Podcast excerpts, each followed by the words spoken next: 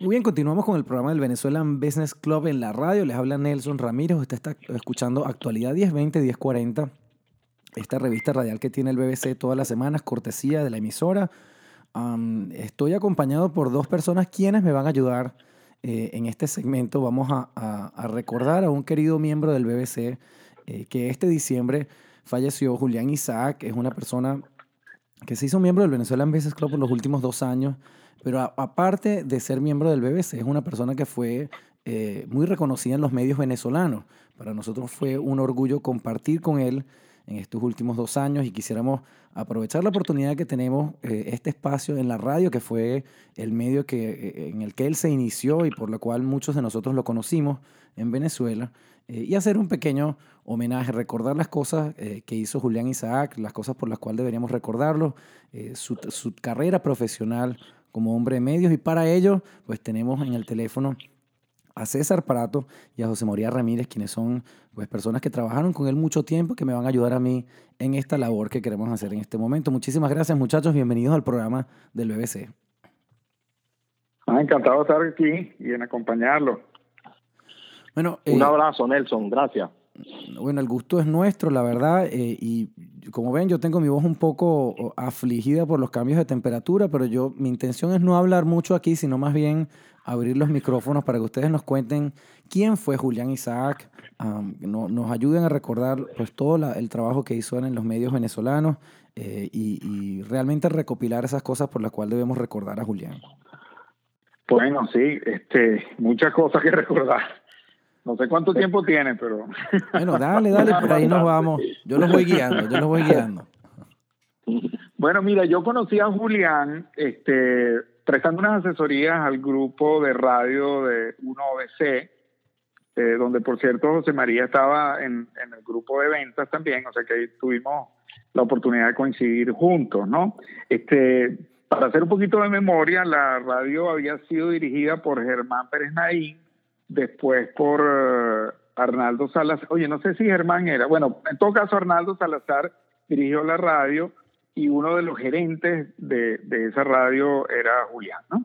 Julián siempre estuvo en esa diatriba entre ser eh, locutor y talento y ser gerente, este, entre, otras cosas porque era muy bueno en las dos cosas, ¿no? Aunque él, el espíritu siempre quiso ser gerente y formarse gerencialmente, además era de formación ingeniero, o sea que tenía cierta disciplina pues, en, su, en su forma de ser, ¿no?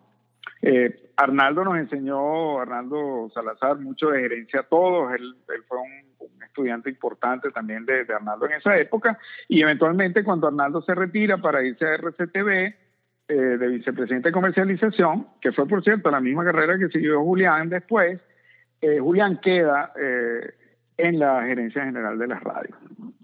Y en ese momento vivimos, digamos, unos retos extraordinarios, porque recuerdo claramente que, que bueno, que 92.9 FM, que es una FM muy importante en Caracas y sigue siendo la número uno, tenía el reto de convertirse en ese momento en la número uno, porque otra estación, que era la Mega, era la número uno. Entonces uno de los retos era reinventar, en cierta forma, 92.9. Y lo mismo pasaba con Radio Caracas Radio, RCR.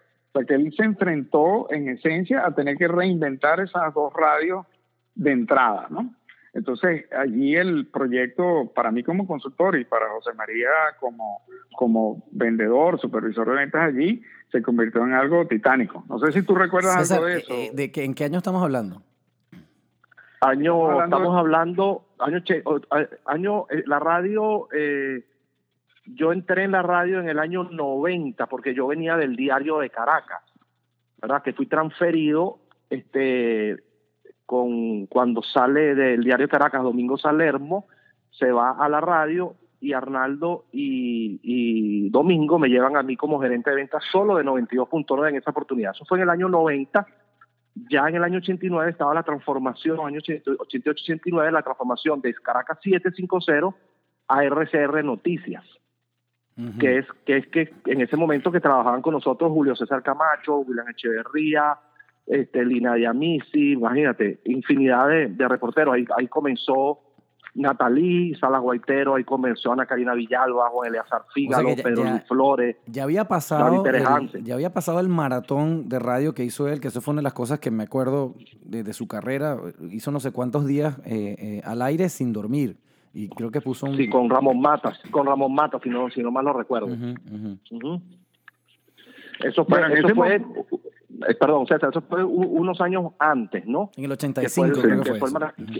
sí, que fueron 120 y pico de horas, creo que transmitieron ellos ellos ellos al aire, al aire que en esa oportunidad no existía todavía 92.9 FM, que es donde yo entro a trabajar en el en el grupo con que me transfieren del diario de Caracas, que me transfieren a 92.9 y en ese momento es cuando César entra con nosotros como asesor externo en todo el área de, de estrategia, de marketing, de desarrollo de marca, de producto, o sea, en toda esa área, pues con un gran equipo que teníamos en, Radio Caracas. Cuando Julián sube a gerente general, este, que Arnaldo se va al canal domingo, se va con Arnaldo a Radio Caracas Televisión, y yo subo entonces a director de las dos radios, de RCR Noticias y 92.9. José María, yo me acuerdo tuvimos seis años, César, ¿no? Sí, yo, eh, y creo que eso fue en el año 93, si mal no recuerdo. Estaba haciendo como cuentas aquí. Yo me acuerdo que tú, tú mientras estábamos preparando esta, esta, este segmento, tú eh, eh, rápidamente me contaste cronológicamente los cargos que él tuvo en el grupo 1BC. ¿Tú, tú, ¿Tú puedes más o menos echarnos el cuento brevemente de cuáles fueron las diferentes posiciones que él fue abarcando en, en su carrera? Ok. Ok, César, tú me corriges si estoy equivocado entonces. Cuando Julián arranca, como, eh, si no mal lo recuerdo, como locutor de, Caracas 750 y simultáneamente hacía la emisión meridiana del Observador con Alba Cecilia Mujica. Después él hacía, sube a, eh, gerente de, Caracas 7 de RCR Noticias, pero también hacía simultáneamente un programa de radio que se llamaba Caracas en Vivo y de ahí salía corriendo al canal a hacer la emisión meridiana del Observador. Después, con la salida de Arnaldo al canal, él sube a gerente general. De gerente general es transferido a vicepresidente de Información y Opinión de Radio Caracas Televisión y posteriormente este, eh, lo asignan al área de vicepresidente de comercialización de Radio Caracas Televisión hasta el cierre del canal. ¿Ok? Exactamente. Y, y, deja la pantalla del, del observador, si, solamente si no recuerdo, hacía programas especiales de, de, opinión que los conducía él, pues porque Julián era un, tipo muy, este, muy metódico, muy, muy estudioso, este, se leía mucho antes de, de, hacer una entrevista para documentarse bien y era un tipo muy parco, muy, muy, muy directo, correcto, César. Sí, sí, sí, exactamente, así mismo era. Y de hecho, este, siempre apuntando a la excelencia, pues no había forma de, de hacer las cosas a media tinta con Julián, ¿no? Este, Julián nos exigía a todos al máximo, quería que se hiciera todo, digamos, bien, rápido, en forma eficiente, mínimo costo. Entonces, siempre era un reto interesante hablar con él, eh, perdón, trabajar con él, ¿no? Eh, de hecho, digamos que yo recuerdo así de, de sus éxitos, la reinvención de 92.9, como te estaba contando, con estos nuevos programas que salieron al aire. Recuerdo este, El Monstruo de la Mañana, que fue un un gran programa con Luis Chatén. Me acuerdo que estaba... El, de la, el de la tarde, que estaba Enrique Lazo. Enrique Lazo y Ana, María, Ana María Simo. Y Ana María, y Ana María Simo, pero también ahí estaba Nelson Bustamante, empezó a hacer radio con nosotros en el 92, Graciela Bertarancaría, Jesús Rivero Bertorelli, Graciano Yaquinto, Celso Pineda Layón. Ahí teníamos programas que, que, que, que eran únicos en la radio, que lo hacía Horacio, Horacio Blanco de Desorden, eh, Carlos Segura de, de Zapato 3, había un programa con Alfredo Escalante. Y todos estos, todos estos programas entonces eh, salieron bajo la guía, o sea, bajo la, la, guía de Julián. Sí, sí, en ese momento Guillermo Zambrano, que por cierto también está en Miami, eh, fue designado como director de 92.9 y casualmente el único el único programa que quedó tal como estaba era el de él, que, se llamaba Rocadencia. Que lo hacía con Fernando Cés, que lo hacía con Fernando Cés, que era el anterior gerente de producción de 92. Aquí lo importante es que el relanzamiento de 92.9 marcó un hito en la radio en Venezuela. O sea, la, emisora se fue a, número uno, pero por bastante, pues, ¿no? Dejó a la mega atrás y se mantuvo en la posición número uno hasta hoy en día, pues, ¿no?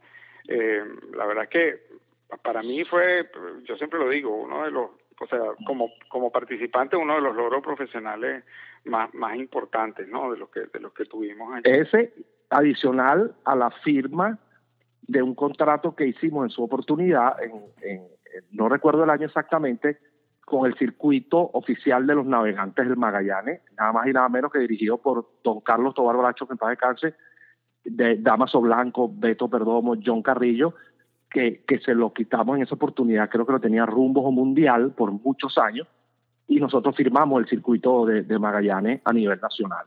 Es el, Eso fue, ese es el espíritu de ventas hablando ahí, José María. Ah, cuenta. Eh, eh, exactamente, porque en esa oportunidad yo, yo, eh, yo siempre he sido magallanero, entonces era muy fácil para mí vender Magallanes. Pero después tuve la oportunidad de venirme a los Estados Unidos de trabajar siete años comercializando el equipo de los Leones del Caracas y era más difícil.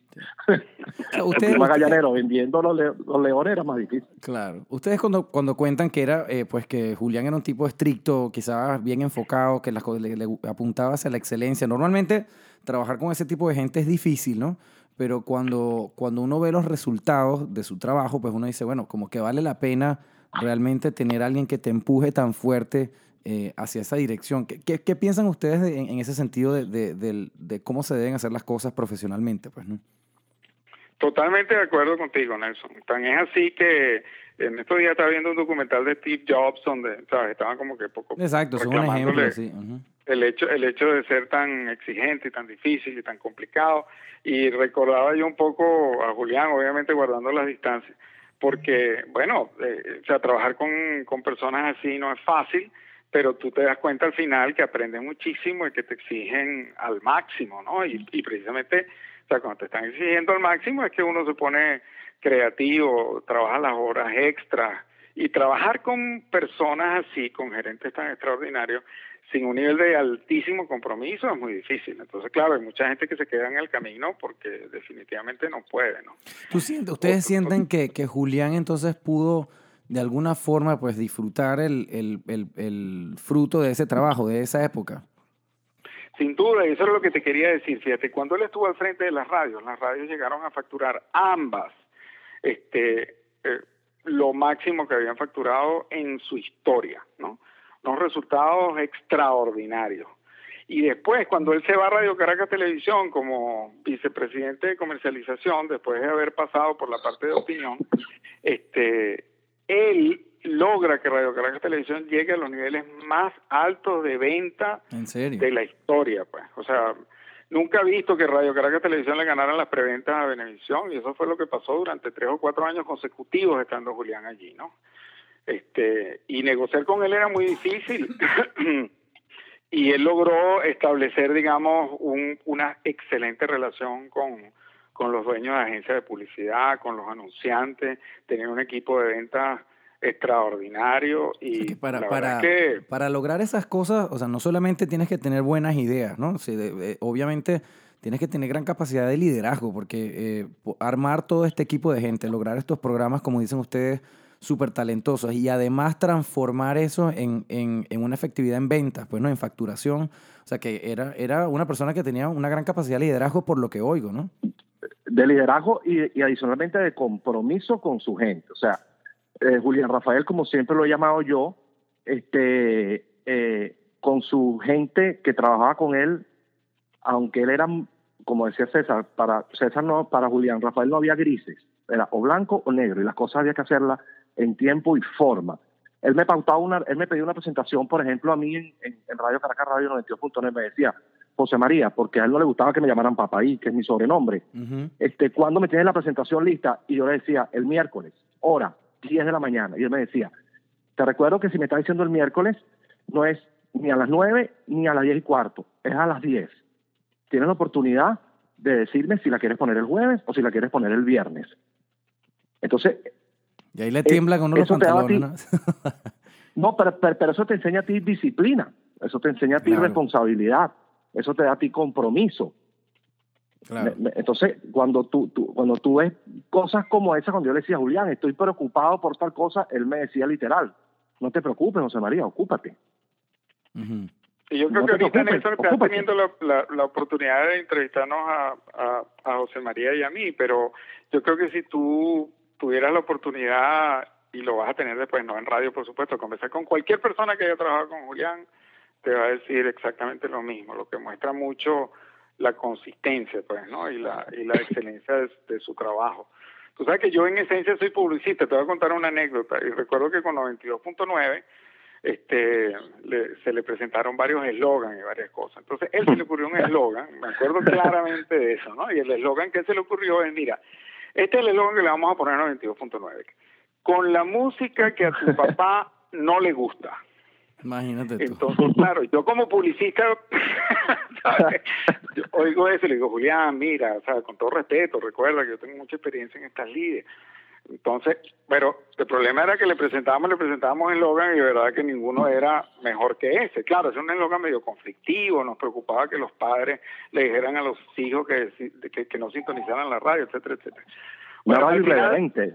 Sí, al final se lanzó el eslogan y fue un éxito extraordinario. Pues, Imagínate tú. Sí, bueno, y seguido, y, seguido, perdón, perdón César, y seguido con que un año después o, dos años después, no recuerdo exactamente, viene el mes de, noviembre, diciembre, y el 15 de noviembre empezaban a sonar las gaitas en todas las emisoras de radio. Y, el y decidimos en un comité, o decidieron los, los, que saben de eso, yo nada más sabía vender y hablar, este, que esta era una emisora libre de gaitas. Entonces nos echamos un gentío encima. Me, acuerdo de eso también, ajá, Una emisora libre de gaitas. En 92.9 no se escuchaba gaitas totalmente irreverente. Totalmente irreverente. Bueno, porque la estrategia de la, de la estación era ser irreverente, pues, y eso fue lo que dio muchísimos muchísimos resultados, ¿no? Y en el plano personal de Julián Rafael, que César y yo lo conocimos muy bien, este eh, eh, Julián era un personaje literalmente que no dejaba morir a sus amigos ni a su gente. Él ah. siempre tenía algo para uno donde estuviese, en el, en el área que estuviese, siempre estaba pensando en uno, siempre pendiente de sus tres hijos. Él dejó tres hijos, Andrea, la mayor, Daniela y, Julián Eduardo, este, muy comprometido con, con, con todo, pues, con todo el que estaba alrededor de él, este, con todo y que mucha gente, bueno, Julián tenía un, un, una, un carácter particular, una forma de ser particular, pero es así y a la gente hay que quererla como es. Es, es esa es mi teoría. Este, y Julián nunca dejó morir a su gente, nunca, nunca. Siempre estaba ahí, tú lo llamabas y Julián estaba ahí. Y sobre todo si, si, si como, lo, lo, que hablábamos antes, si tú tienes un carácter fuerte y tienes una visión muy clara de las cosas, pero al mismo tiempo estás en lo correcto, o sea, validas esas cosas porque te salen bien y son exitosas, entonces o sea, hay gente que hay que respetarla y escucharlo, pues básicamente, y en algunos casos seguirlo y apoyarlo en lo que, en lo que en las iniciativas que tiene porque pues la experiencia te dice que van por buen camino. Y, y, es y de paso, exitoso y de paso un tipo exitoso. Claro. Ahora, nosotros lo conocimos. Sí, él, era muy auténtico, ¿no? Entonces, eh, por, más que tú lo criticaras y le dijeras que eso que podía ser de otra forma, que no me, no me extraña que eso haya ocurrido, este, él era tan auténtico que no podía ser de otra forma, ¿no? Entonces, bueno, había que quererlo tal como es, que es como realmente termina uno queriendo a los amigos, admirando a los jefes, este, amando a los, a los a los padres, esposo, eh, un hombre que tuvo un rol con su familia muy activo, muy directo, muy muy cercano, este y que bueno, yo estoy absolutamente seguro que, que Julián eh, con la con la con la desaparición de Julián, este su energía se transforma, pues y se transforma en todos nosotros, ¿no? Este en, en sus hijos, en todo, porque es que yo, yo muchas veces lo recuerdo, a veces cuando tú estás así, que tú dices, oye, mira, yo como que mejor voy a dejar de trabajar hoy, me voy para la casa y te acuerdas de él y dices, no, pana, hay que seguirle dando, hay que seguir exigiéndose, hay que seguir haciendo las cosas hasta lograrlo lo mejor posible. inventando, inventando y, con la y, la palabra es clave, como yo siempre le digo a mis hijos, que todo lo que se haga con responsabilidad y con respeto y con honestidad, no, no, no, no hay chance de que te salga mal. con constancia, con perseverancia. Este y, y bueno y, y, dándole a la vida pues dándole a la vida. Y Julián y Julián Rafael era un tipo así o sea Julián no paraba nunca. Julián no paraba nunca de trabajar. Sí, que lo reconocieron sus jefes yo no sé recuerda papá ahí pero tuvo jefes muy exigentes también no en UNOVC en todos lados este el doctor Granier o sea el doctor Botón el doctor Lare exigiéndole muchas cosas ¿sí? y él digamos no, no solo lo admirábamos los que de alguna forma trabajamos a la par o reportándole a él, sino que sabíamos y lo veíamos y era evidente que los jefes de él lo admiraban también. Y cuéntanos, en esta etapa aquí en Miami, ¿qué proyectos tenía Julián? ¿Qué proyectos dejó abiertos? Quizás que no sé si alguno de ustedes los, los podría continuar o alguien los va a continuar. Bueno, este, hasta, hasta donde yo sé, porque aquí estábamos, mm, después de la experiencia de Soy TV, que estuvimos trabajando juntos, él se estuvo dedicando una, a, por lo menos tres o cuatro emprendimientos que quería arrancar este, y estaba en proceso de hacerlo, que es un poco lo lamentable de, de su desaparición, ¿no? Este, algunos tenían que ver con el tema de, de mercadeo digital o todo lo que es social media, todas estas cosas, que él, él lo tenía muy, muy motivado, impresionado, bueno, porque obviamente identificó que ese era el futuro de la publicidad y del mercadeo y estaba tratando y estudiando bastante para organizar todas esas ideas y, sé que estaba eh, montando un equipo eh, para dar ese tipo de servicios aquí. Este, también en él, descubrió... En medios, ¿tú sabes si se quería hacer algo en medios acá? Aparte de lo de... Bueno, casualmente estábamos los dos. Eh, eh, eh, de hecho, hicimos un piloto para un programa de radio.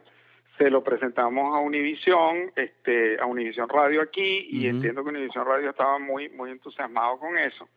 Y se, este, esperaba solo la respuesta se estábamos esperando la respuesta. Eh, o sea que ese era otro proyecto que estaba abierto. También estaba muy entusiasmado con el tema de Direct Response en los Estados Unidos y y de hecho había comercializado ya varios productos. Eso creo que de la experiencia un poco de Soy TV también vio que había una oportunidad de facturación importante y de mejora, porque eso, es una gran industria que, que, que, que, pide a gritos innovación.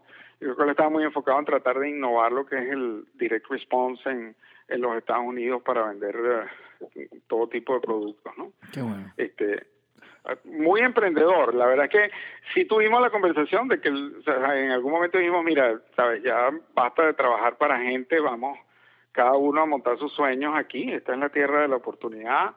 Y bueno, este y, y uno cuando se viene a los Estados Unidos sabe que, que si en Venezuela la cosa es dificultad 6, aquí es dificultad 14, ¿no? Claro, claro. Entonces, si ya no exigíamos allá, imagínate todo lo que habría que hacer aquí. Yo creo que estaba precisamente en eso, pues tratando de, digamos, de, manejar tres o cuatro proyectos para ver cuál era el que le rendía eh, más satisfacción.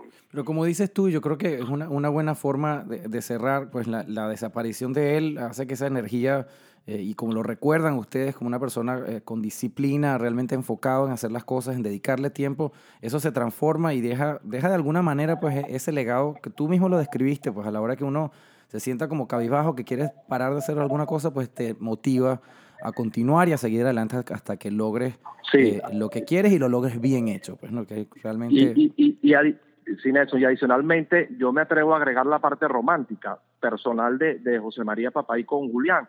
Este, de estar agradecido por siempre con, con Julián Rafael. Pues Julián Rafael me dio la oportunidad de, de darme un cargo importante dentro de las empresas 1BC, como fue el director de, de ambas radios y del circuito navegantes del Magallanes pero posteriormente este, él este, contrata a mi esposa, María Fernanda, para que fuese eh, la chef de, del quinto piso de Empresas 1BC, donde todas, todos los, todos los catering que, y almuerzos privados que había en el canal con, con empresarios, agencias de publicidad, diplomáticos, este, lo hiciera mi esposa durante cuatro años. Y mi primer trabajo cuando vine aquí a los Estados Unidos, eh, le agradezco mucho tanto a Julián como a César, que está en línea, este, esa oportunidad que me dieron. Pues entonces, esa es la parte mía romántica que yo siempre le estaría agradecido a, a Julián por sus enseñanzas, por su carácter, por su forma de ser y por lo gran amigo que, que, que es. Porque, para, por ejemplo, para, para César y para, para, para mí, el Julián está aquí, pues, me explico. Y como dices tú, pues una, una persona de gran calidad profesional y obviamente una gran calidad humana. Eh, y yo creo que eso es lo, lo mejor eh, que podemos dejar acá en la entrevista a la gente que no conocía a Julián o que conocía poco de Julián, eh, pues yo les agradezco a ustedes dos el tiempo. La verdad que creo que quedó muy bonito el segmento. Creo que pudimos eh, recordar y recopilar lo mejor. Aquellos que nos están escuchando, eh, esta, este, esta entrevista o este segmento que acabamos de hacer, recordando a Julián Isaac, eh, lo pueden volver a escuchar en las redes sociales del Venezuelan Business Club. Esto se va a poner en línea en, en SoundCloud y en, en, el Facebook del Venezuelan Business Club. Lo pueden volver a escuchar con calma, lo pueden compartir si quieren con, en sus redes sociales como para que más gente realmente pueda escuchar estas cosas tan bonitas que, que dijimos hoy en día sobre Julián Isaac. De nuevo, eh, César, eh, José María, muchísimas gracias por el tiempo. La verdad que yo creo que logramos lo que queríamos. si quieren decir algunas palabras para despedirnos, porque ya el tiempo se nos acabó. Sí, yo quería señalar que Julián, para mí, creo que para muchos, es una de esas personas que jamás podrás olvidar. O sea, que está contigo siempre, pues, que es como referencia, ¿no? Como esos libros de cabecera que uno tiene, esas referencias humanas. Eh, sin duda Julián para mí será una referencia eterna. Qué, bueno, Sí, o sea, no, no, eh, no sé qué decirte. Es que yo creo que está todo dicho, la pues. verdad. Está, todo dicho, la verdad. Yo creo que está aquí y, y, por supuesto muy agradecido por el Venezuelan Business Club Radio, a ti, a Daniel, a Marilena, a Gustavo, que, que de verdad esto es un, esto es un detallazo para, para con Julián Rafael, este, que, que como puse yo, lo único que me atreví a poner en Facebook fue un gran tipo fue un gran tipo. Claro que sí, bueno, y es lo, mínimo que podemos hacer realmente por la gente que nos apoya a nosotros, porque Julián fue miembro de la organización y, nos trajo muchas ideas y los lo apoyamos también en sus iniciativas. Y eso es lo que hacemos nosotros, pues, ¿no? Y realmente para mí es un orgullo poder dedicarle eh, un poco de tiempo a una persona que sin saberlo, pues nos dio tanto eh, en Caracas eh, durante su, su, su, trabajo profesional en los medios y aquí, pues tuvimos la oportunidad de compartir directamente con él. Bueno, señores, vamos a despedir entonces el segmento. Muchísimas gracias. muchísimas gracias nuevamente a ustedes dos. Usted está escuchando el programa del Venezuela en Business Club en la radio. Esta es actualidad 1020, 1040. Ya volvemos con más programación.